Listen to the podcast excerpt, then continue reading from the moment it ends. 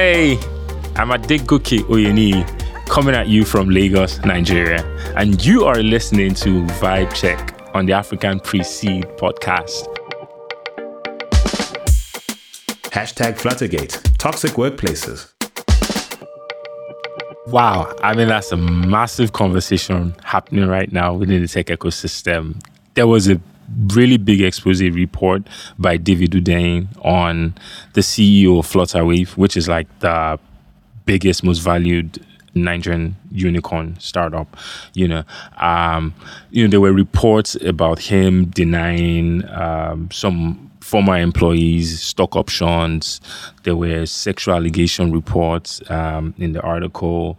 There were reports around him creating a fictional co-founder character that the other co-founders didn't know about. You know, just so that he could have more shares, you know. Um, I mean, that was crazy, really damning reports.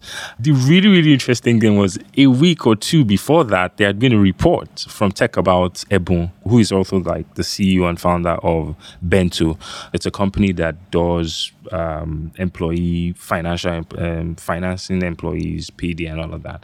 And Ebun had already had a video online on Twitter that had gone viral like two years prior, um, where he was shouting at, at at a customer, like really, really, really, really aggressive and all of that, you know. And now this time around, six former employees came forward with screenshots and receipts of conversations that they've had with him where he like really lambasted them, threatened to fire them or whatever it was. You know, and so that really triggered a lot of conversation around toxicity in the workplace, you know, a lot of conversation. And it went viral. I mean, the, the conversation went viral beyond the Nigerian startup ecosystem into like workplace generally, all the subsectors in, in, in Nigeria, how business owners or bosses treat their employees and all of that. You know, so so following that up with like the most valued Nigerian startup and all these allegations, like it was just back to back, you know, boom and all of that. So I think I think the cool thing is it is sending a message and a lot of founders are getting that message. The fact that someone as powerful, as influential, a leading figure like uh, Agboola, who's the CEO of Flutterwave, he's being put on the spotlight. It sends a of message to the rest, you know, that um, no one can escape this. You know, no one really can escape this. You know, so founders are becoming more careful, and the conversations are going on. The Fluttergate issue really did trigger a following concern. You know, about the bias around news media. You know, because after the Bento story, Clara Wanjiku, who is like an ex-employee of Flutterwave, came on Twitter and published a thread around Agboola, the CEO of Flutterwave, bullying her even after she's left the company.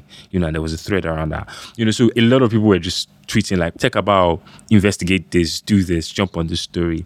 Uh, TechCabal has like that reputation and precedence. They've done a lot of investigative reports in the past. Very, very respected technology publication in Nigeria and Africa as well.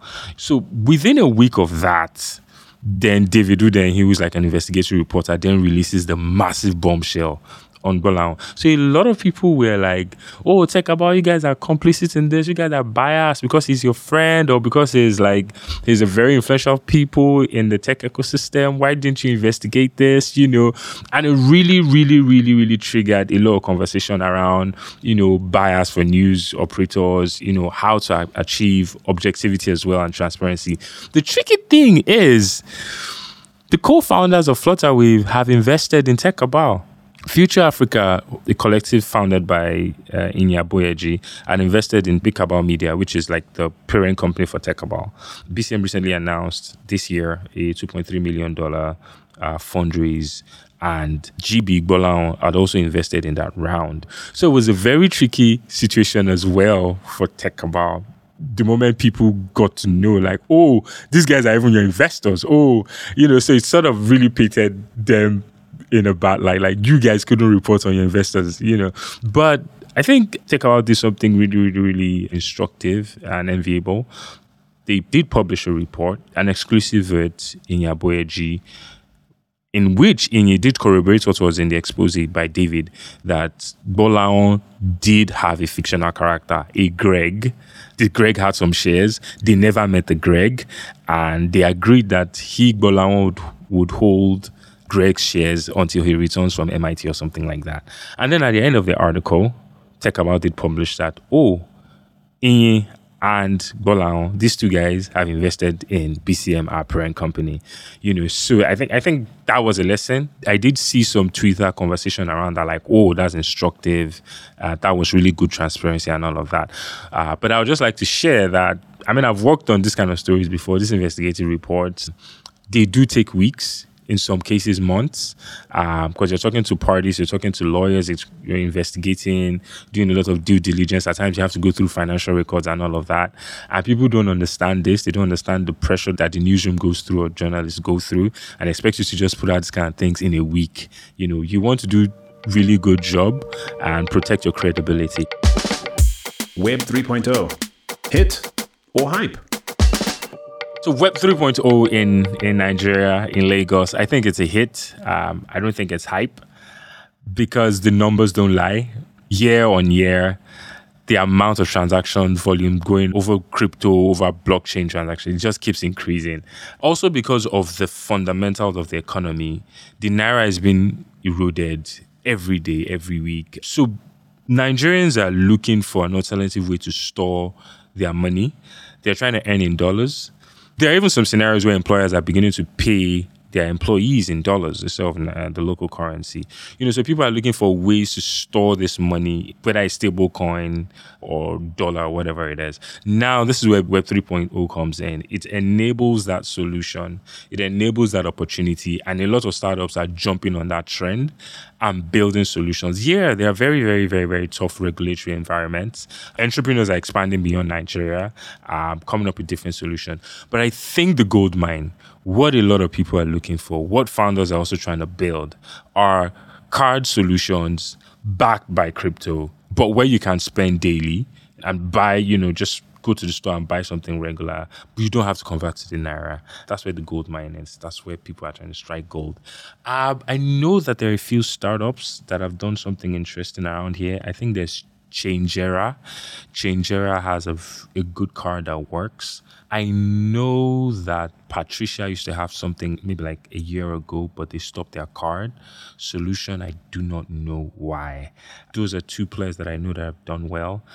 Breach is trying to do something interesting around play to earn, but I'm yet to test the play to earn solutions out there. I, I don't think it's vibrant yet, as vibrant as uh, Axie Infinity on Binance, you know, but it would be really cool to see a lot of play to earn solutions. Again, because people are trying to earn money. So if I can put hundred dollars somewhere and play and make money, that would be really great. It would probably be like some alternative, or at least a cushion to the high unemployment rates out there. MTN, then and now. So there was a time about four or five years ago where the Nigerian Communication Commission fined MTN for unregistered SIMs. And that is because I guess a lot of people know about the terrorist operations happening in Nigeria. You know, these guys are using their phones to call, and the government expects every SIM card to be registered so that they can trace the owners of those calls. They were fined, very hefty fine, about $3 billion. And it was a very, very, very shaky period for MTN. I remember I was doing due diligence for a certain company in the UK then on, on MTN and the operations, and they were asking me, like, are they going to survive this? I was like, at the end of the day, it's going to become like a political play. And, and yeah, it did happen where I think the South African president got involved and did have a meeting with the Nigerian president as well.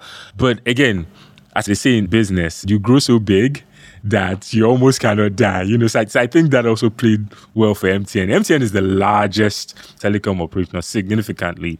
It was just until recently that Airtel began to like really catch up. It would be really devastating for them to have shut down. You know, it did look scary, but I think they had like really good strength and wings under their sail.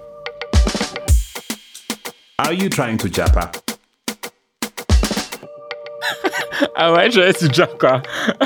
Interesting. I mean, so for the uninitiated, japa is like when you escape Nigeria. You know, a lot of people feel like they're like harsh economic realities. So they're like, man, I need to escape.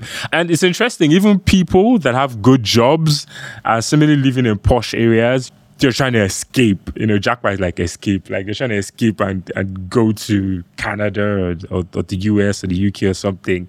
Because, I mean, yeah, you can have a lot of money, but what happens when, for example, you get shot? And this has happened. Like, there was a story that went viral, I think about four years ago or something on Twitter, where a really wealthy man died just because there was traffic. He had a heart attack, and the ambulance couldn't get into the hospital in time. There's that scare for even people that are doing financially okay, like, oh, I could have money, but what of the quality of life? You know, so why do you want to be in that environment where you can japa? You know, so tech offers a very, very, very easy and brilliant route for a lot of people to japa. There have been a lot of people who who didn't even go to university and just they just learned whether it was graphics or programming, got jobs, built up their profile. Next thing they applied on LinkedIn, got a remote job and traveled. I have friends back in the day who were struggling, like really, really struggling uh, with their family, wife, kids, really struggling. And now I see them on Instagram living their life, coding for, I don't know, Reebok, Adidas, whatever it is. It does offer the opportunity to travel and live a better life, earn well. And also, some of these opportunities give you, provide permanent residencies and even citizenships in some example. You know, so it's like a ticket to a golden life. A lot of people have considered, have taken this leap and it's worked out for them. There have been very, very few conversations online, whether YouTube videos or Twitter threads about how, oh, if you travel, it can be lonely. Maybe for people in some cities in Canada where there are in a lot of Nigerian communities, you know, it can be lonely, it can be difficult, there's culture shock, you know. But generally, it's good because you have a good skill, the skill that's hot in demand, and you can get well paid. So why should you not japa? Hmm. I always say this humorously that the only reason you should not japa is if you heard God call your name. You're going to make it in Nigeria. Start a business in Nigeria. That's about the only reason why you shouldn't japa. For founders, they are building value. I go back six, seven years where the only option for to receive payments online was InterSwitch, and InterSwitch API was one hundred fifty thousand naira. It was probably like seven hundred dollars. People couldn't afford it then. Now it's plug and play with Paystack, Flutterwave. You're paying nothing. You you know they're just earning off commissions on your transactions. You know, so like founders and operators are building a lot of value down here, creating a lot of value. Look at what Andela has done, helped train a lot of local engineers, software developers, and created opportunities for them in the global market space. You got to give it to them. Like, founders are doing something brilliant for this economy. Any serious government, any serious president, any serious governor should appreciate them.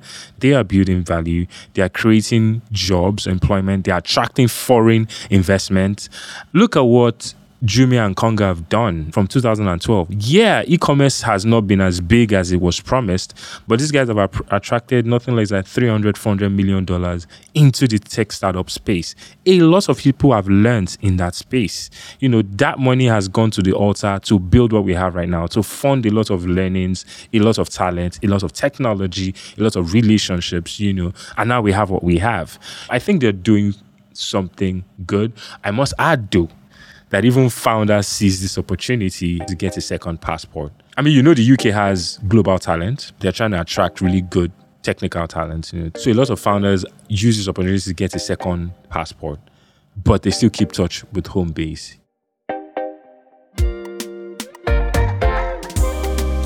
So, thanks for listening. If you're an Africa focused founder or investor looking to learn more about Africa's tech ecosystem, check out africanpreseed.com for more great content. Otherwise, that's all for now. I am Adegoke Oyeniyi. This has been Vibe Check. Remember, build something people want. And take care.